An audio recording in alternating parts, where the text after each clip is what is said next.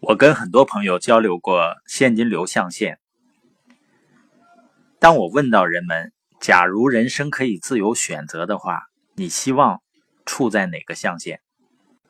当他们了解到左侧雇员和生意人都是用自己的时间和技能亲力亲为去获得收入，而右侧象限呢，是有一个自动运作的企业或者钱在为你工作。所以他们几乎毫无例外的都会谈到希望处在右象限。当然了，在四个象限里面呢，都有非常成功的人，也有做的很失败的人。处在某一个象限，并不能确保你在财务上取得成功。而且呢，一个象限并不比另一个象限更重要或者更好，因为世界上每一个村庄、城镇、都市或者国家。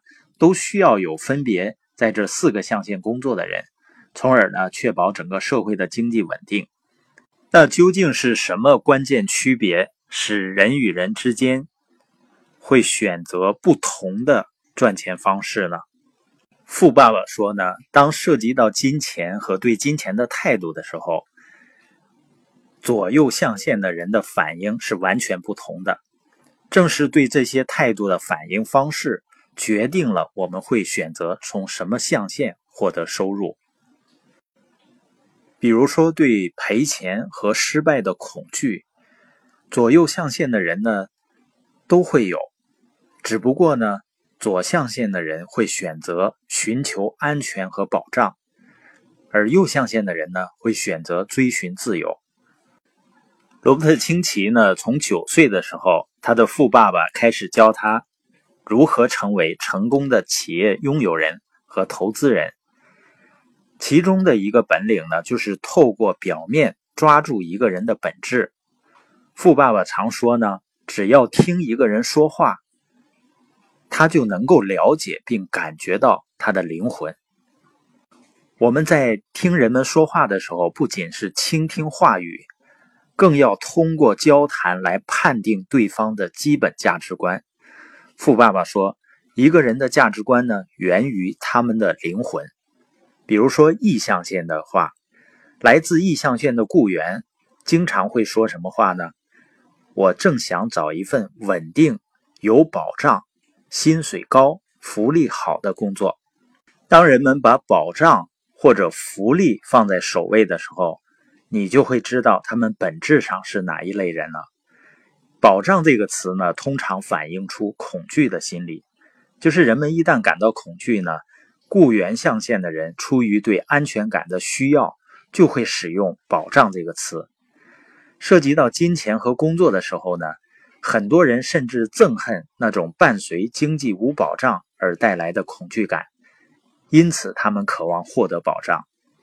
福利这个词呢，意味着这类人还喜欢某种额外的报酬。而且是一种明确的、有保证的额外津贴，比如说医疗计划或者退休计划。关键是呢，他们是想获得保障，并且看到这些保障要以书面的形式确定下来。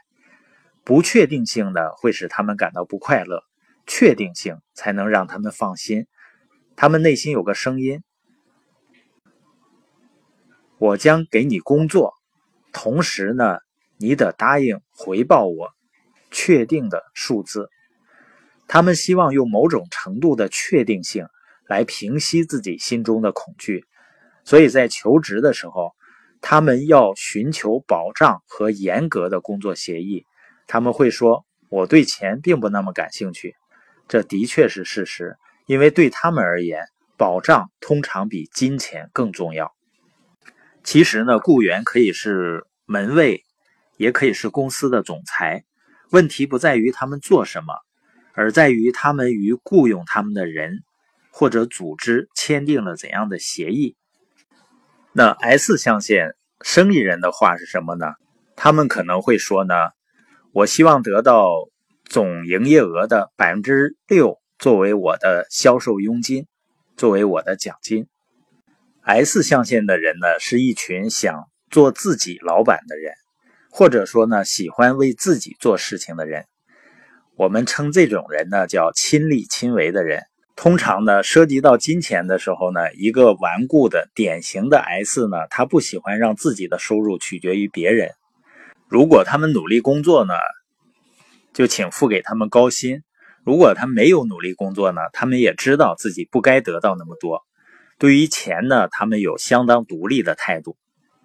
我呢，曾经给一家企业管理咨询公司工作，当时呢，我是属于典型的 S 象限的思维。也就是我不要求有底薪，因为我认为如果我没有开发出来市场，我就根本不应该拿到钱。如果我开发出来市场了呢，就应该多给我一些我应得的回报。而我发现很多的专业人士，而且开发市场能力更强的人，他们却更关心的是确定性的收入，有保证性的收入。这就是典型的雇员象限的思维。